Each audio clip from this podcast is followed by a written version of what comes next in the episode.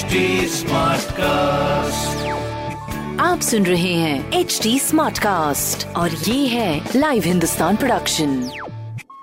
हाय मैं हूँ आरजे शेवा और आप सुन रहे हैं कानपुर स्मार्ट न्यूज़ और इस हफ़्ते मैं ही दूँगी अपने शहर कानपुर की कुछ ज़रूरी खबरें। सबसे पहली खबर ये है कि 30 करोड़ की लागत से बनाया जाएगा इमरजेंसी ब्लॉक ये आईडीएच के आधे हिस्से में नया ब्लॉक बनने की तैयारी हो रही जिसमें 60 बेड की होगी क्षमता। तो ये स्पेशली इमरजेंसी केसेस के लिए है और बाकी अगली खबर ये है कि कानपुर में छह महीने में शुरू होने वाला है मल्टीपल स्पोर्ट्स कॉम्प्लेक्स तो ये स्पोर्ट्स के लवर्स जो हैं, जिनको कानपुर शहर में ज़्यादा कुछ नहीं मिल रहा था तो उनके लिए बहुत ही अच्छी चीज़ इसका इंतज़ार कर रहे थे, वो अब आपको मिल जाएगा अपने हेल्थ और स्पोर्ट्स और एक्स्ट्रा करिकुलर एक्टिविटीज़ के लिए। ये बहुत अच्छी चीज़ है। तीसरी खबर ये है कि कानपुर यूनिवर्सिटी में अब टीचर्स भी होंगे अपग्रेड कोर्सेज में कौशल विकास के जो सब्जेक्ट्स है ना, वो भी एड होने की तैयारी चल रही है। तो इस तरह की खबरों के लिए आप पढ़ते रहिए हिंदुस्तान अखबार और कोई भी सवाल हो तो पूछिए फेसबुक इंस्टाग्राम और ट्विटर पर। हमारा हैंडल है at the rate H T